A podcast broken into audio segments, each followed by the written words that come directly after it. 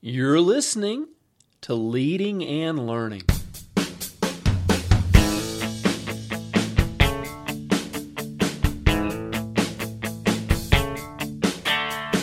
This is the place where we talk about practical leadership, theology, fitness, how to create winning habits, and so much more. My name's David Spell, and I'm a retired police officer, a pastor, a New Testament scholar, and a leadership coach. My goal on leading and learning is to help you live your best life. Thanks so much for joining us today.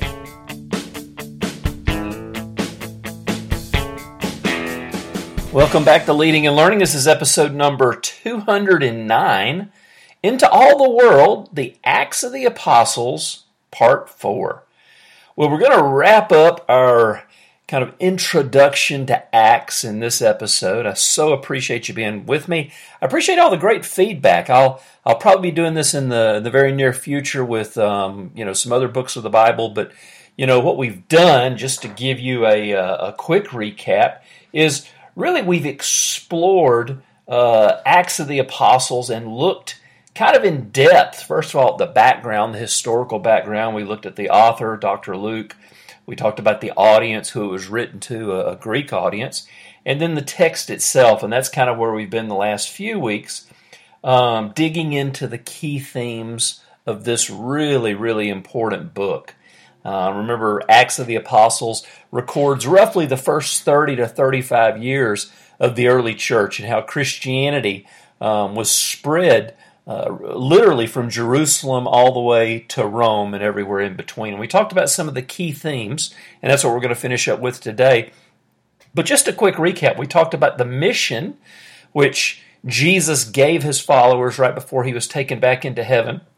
Uh, one of the other key themes is the Holy Spirit and how the early church um, and how God's intent all along has been a spirit empowered church. That's been God's plan from really the very beginning is to have a spirit empowered church. Um, we talked about prayer. Um, this is something that Luke really emphasizes in his gospel. We see Jesus at prayer in so many places, and then also in the Acts of the Apostles, we see corporate prayer and individual prayer as really a lifestyle that the early church used. And it's a great example for us today. When there was a crisis, they prayed. when things were good, they prayed. You see them praying by themselves, you see them praying together. And uh, prayer was really such an important part of, of, of what they did and, and, and who they were. And then the, the one we stopped with last week was the idea of community. You know, God never intended the Christian life to be lived on our own. He never intended it to be a solo project. Um, in fact, if you're trying to live the Christian life on your own, I'm not really sure you're going to make it.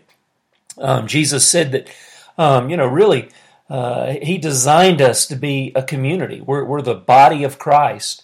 And, and as the body of Christ, we are connected to each other. So we even address that question, you know, where someone says, excuse me, you know, I, I like Jesus okay, but I really don't like his followers. I'm just not even sure that, that, that you can say that and still be a Christian because if you are a follower of Jesus, you are connected to his body, whether you like it or not. Now, you may be talking about the local expression of the church that you may have had a bad experience with. Well, look, if, if, if you're not happy where you're at, find another one. But by all means, find a place where you can get plugged in and serve because really the Christian life is designed to be lived in community. And then today, we're going to wrap it up by talking about leadership. And there's a very, very strong leadership component in Acts of the Apostles. And so we're going to dig into that. But before we do, before we get going, I want to let you know that this episode of Leading and Learning is brought to you by my book, Reflections on the Resurrection. You know, I'm recording this just a, a few short weeks away from Easter, and I, I really can't think of any better time to be reflecting on uh, the passion of Jesus. Um, obviously, his death, but really, his death has no meaning at all except for the resurrection.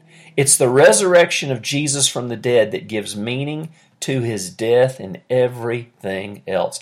In fact, the resurrection is the most important event in history. If Jesus didn't rise from the dead, nothing else matters. So I encourage you to check out Reflections on the Resurrection. It's devotional, it's educational, and it's apologetic. And when I say apologetic, we're not apologizing. Somebody actually asked me about that. We're not apologizing for anything. The word apologetics means to be able to defend our faith. And so, what we do in, in resur- uh, Reflections on the Resurrection is um, in several of the chapters, we talk about arguments that have been raised against the historical, physical resurrection of Jesus from the dead. We address those arguments and really give you some some evidence. You know, remember I was a cop for 30 years. I look for evidence. What can I what can I build a case with? What is the evidence that's going to help me build the case um, when I go to court?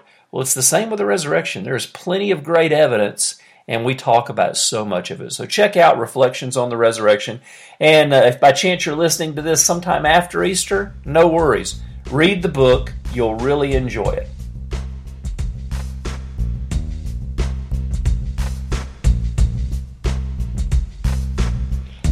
Well, all right, we are back and we're about to dive into the leadership theme that we see in the Acts of the Apostles.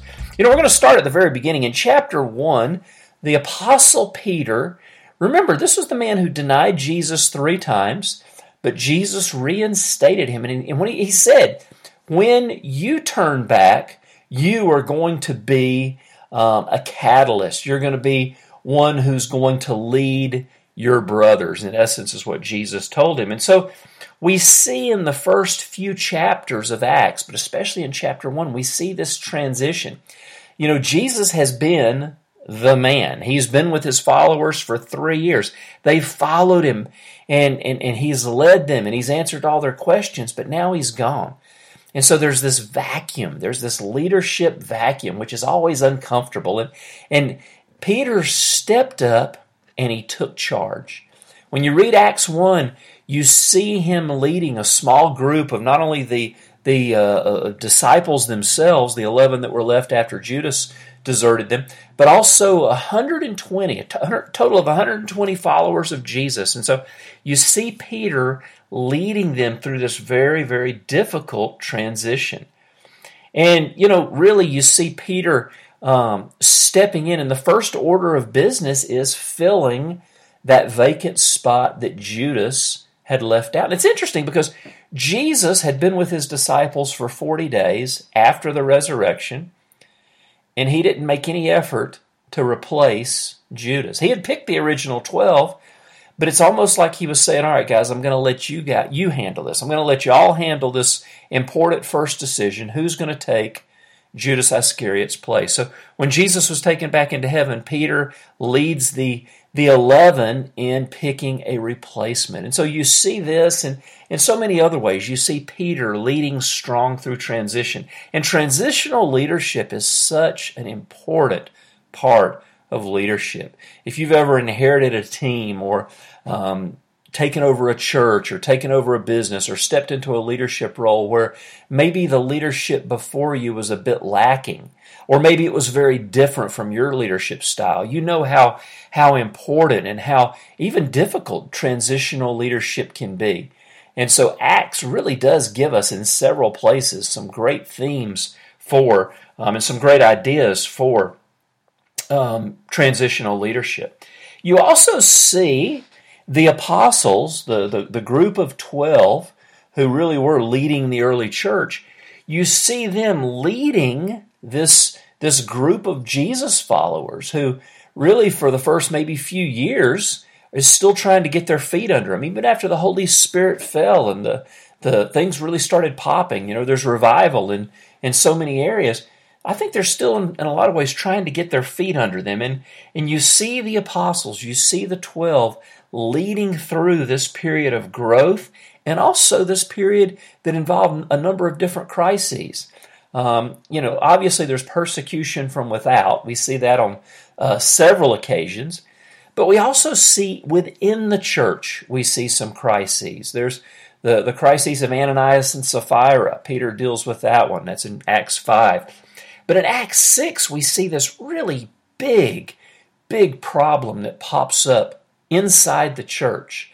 The the, the church was really kind of divided between those who were, were born in Palestine, who considered themselves the real Jewish Christians, and then there were other Jewish Christians who were born outside of Palestine. These spoke Greek as, as, as their primary language, and so they were actually kind of looked down upon a little bit. We might even, you know, say that the behavior of the um, uh, Israeli or Palestinian born Jews might have even been a little bit prejudicial. But you know, we're all one body and God's called us to get along. And so you see um, this crisis that crops up at Acts, Acts 6 because the Hebrew um, uh, Jews, the Hebrew Christians, were, and probably inadvertently, um, neglecting the widows, the Greek speaking widows, during the, the daily feeding. The early church took care of those who were poor among their, their number, and there were a number of widows who who uh, were, were evidently poor and didn't have family to take care of them. So the church said, We'll take care of you. And it may have been because they didn't speak the language and didn't know how to speak up, but for whatever reason, they were neglected. And so there was this really serious tipping point here. This could have been a, a very serious break within the early church, but the apostles stepped in and brilliantly addressed this crisis. And notice what they didn't do when you read Acts 6. The apostles didn't say, hey, listen, we'll handle this problem. You know, there's 12 apostles. I mean, think about it. Each one could have said, okay, I'll take a month and make sure the widows get fed. I'll oversee the project. That would have been a great way to handle it. That would have even been, we would even be talking about that and say, that's good leadership.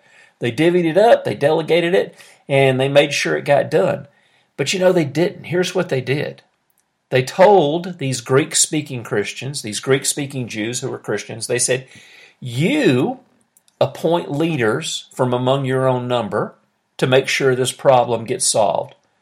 They gave them criteria. They said the leaders have to meet these standards. But after you find these people, bring them to us. We'll lay our hands on them and they will take care of this. What a brilliant solution. They made the group that was affected by the problem part of the solution. Instead of saying, hey, we're going to solve your problem, they said, hey, you solve the problem. We'll work together on this. So this is this man, what great principles. Um, you know, this this says encouragement. Listen, we believe in you. We believe you can pick the right leaders. It says that we're going to give you trust. We're going to give you authority to make decisions. And then obviously the, the relationship here is very, very important.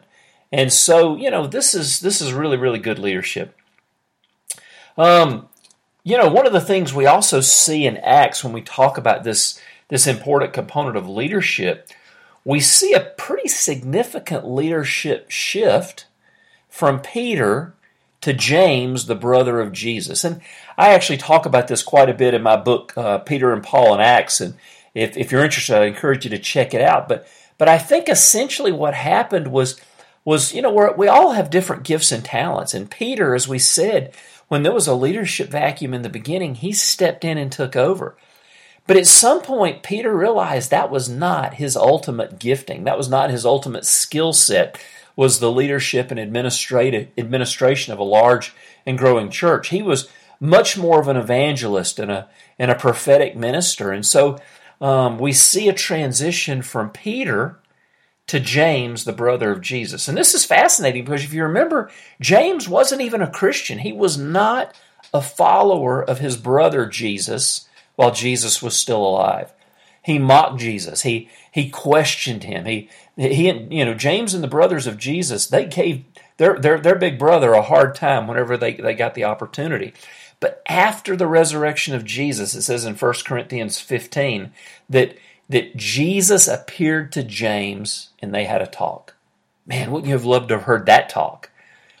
But after that, in Acts 1, you see James and the rest of the brothers of Jesus, and obviously his mother, with the, the apostles. They're part of that 120 in the upper room um, after Jesus was taken back into heaven. So, so James began to grow as a believer and he became the, the, the de facto, well, he did, he became the leader of the early church after Peter. We see this transition, it's actually referred to the first time in Acts 15, but it's, you see it later on in the book as well. And, you know, again, transitional leadership, but sometimes, you know, I mean, this is normal. I mean, you've seen it in your company. You know, the boss leaves and another one comes in. You've seen it in your church.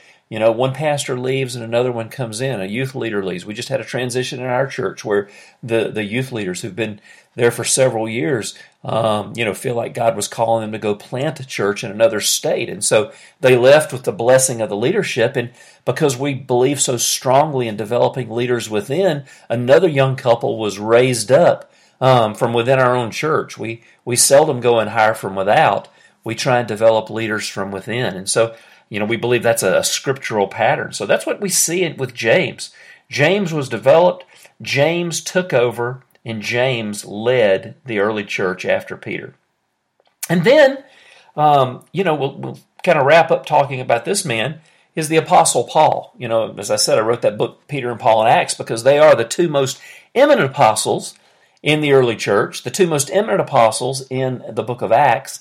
And really, the first half of the book of Acts talks about Peter, the second half talks about Paul. And Paul just gives us such a great, great uh, case study in leadership. I mean, you know the story. He was a, a persecutor of the church, he, he put Christians in jail, but he had probably the most dramatic conversion in history in Acts chapter 9, and then immediately began to preach the gospel that he had persecuted.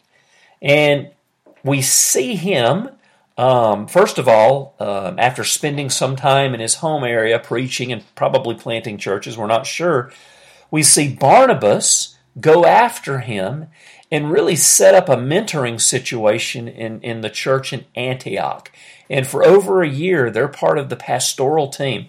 And you know, Paul's not even the number one guy at this point. Barnabas is the senior pastor. Paul's actually listed number four in the, the list of leaders in that church. But after a, a, year or more of ministry and pastoring and leading this church in Antioch, Barnabas and Paul are released into missionary service and they begin to go out. And for probably a year and a half, give or take, they go on their first missionary journey planting churches. And at some point on this trip, it's very obvious that Paul steps to the forefront and begins to lead. And he goes on several other missionary journeys. And, and you know, sometimes when we think of Paul, we, we think of this guy who's like the Lone Ranger. We think of this guy who's larger than life. And in many areas he was, but he was no Lone Ranger. When you look at the Apostle Paul's ministry in Acts and then read all his letters, you see that he was the consummate team builder. He never ministered on his own. He always had somebody with him. He had Barnabas. He had uh, Silas, he had Timothy, he had Titus, he had Luke, um, Mark, you know, so many others. Uh, in fact, if you count up all the names that Paul mentions and that are mentioned in connection with him in Acts and in his letters, it's around a hundred people. Um, and two, my, my gosh, how could I forget Priscilla and Aquila, two of Paul's greatest team members, a married couple that he worked with in Corinth and in Ephesus. So, so Paul was this incredible example of what leadership looked like. Wasn't perfect. He had some fallout with some of his leaders. He and Barnabas had a big argument, but ultimately he was the guy who took Christianity from the, the backwoods of Palestine into and throughout the Roman Empire. We also see Paul resolving conflict. When you study the relationship of, of Paul and John Mark, this is just an amazing study because these guys were traveling together on their first missionary journey. They had a big blowout. There's no telling how long they didn't speak or have contact, but then later in Paul's ministry, they're back together again. And in Paul's last letter, he, he refers to John Mark as someone who's useful in ministry. And, you know, if you want to read more about that, my book, uh, New Testament Snapshots, there's actually a whole chapter on John Mark and talks about this conflict between he and Paul. So, so check out uh, uh, New Testament Snapshots. Well, um, we're going to wrap it up there. You know, we've talked about leadership today in Acts. Obviously, we've just scratched the surface of it, but dig through Acts, and as you're reading through, look for leadership principles because you will be amazed at what you find. Well, now it's your turn, and I would love to hear from you. Go to davidspell.com, leave me a question or comment, in the comments section of today's post. If you want to shoot me an email, it's pretty simple. It's just david at davidspell.com. And, and while you're at my, my website, davidspell.com, make sure you sign up to get my free newsletter.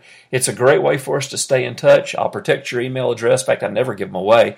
Um, I'll just be in touch with you periodically to um, send out, you know, just great information that I, that I think you'll really enjoy. Well, friends, thanks for being with me. And until next time, let's keep reading the Acts of the Apostles.